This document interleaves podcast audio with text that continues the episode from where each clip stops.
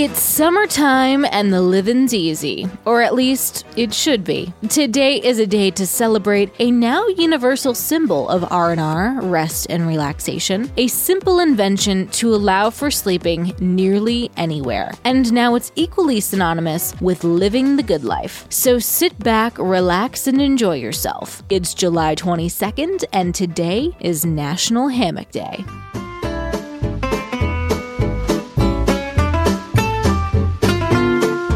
Welcome to Taco Cast Podcast Every day is a Holiday. No, really, it is. Did you know that literally every day is a holiday? I don't know about you, but I love having a reason to celebrate every day. Whether it's your favorite foods day or something else totally random, happy holiday to you. Hammocks originally came from the Mayans of Central and South America, a sling of fabric, rope, or netting suspended between two points, such as posts or trees. Often, hammocks were made from woven bark of the hammock tree, hence hamacas, being suspended from the ground, which provided safety from disease transmission, insect stings, animal bites, snakes, and other harmful creatures. Hammocks eventually made their way to Europe following Christopher Columbus's return when he brought some back from the Bahamas. Hammocks became used on ships by sailors, offering a more comfortable sleep than sleeping on the hard and wet decks themselves. Hammocks were formerly used by the Royal Navy by the late 1500s 1800s. In the 19th century, the British prison system attempted to use hammocks to replace cots. However, the idea was soon abandoned as prisoners would use the brass hooks and rings that connected the hammocks as weapons. Hammocks later became used for traveling in the wilderness, and today used by the average outdoorsman as much as the lounger. In World War II,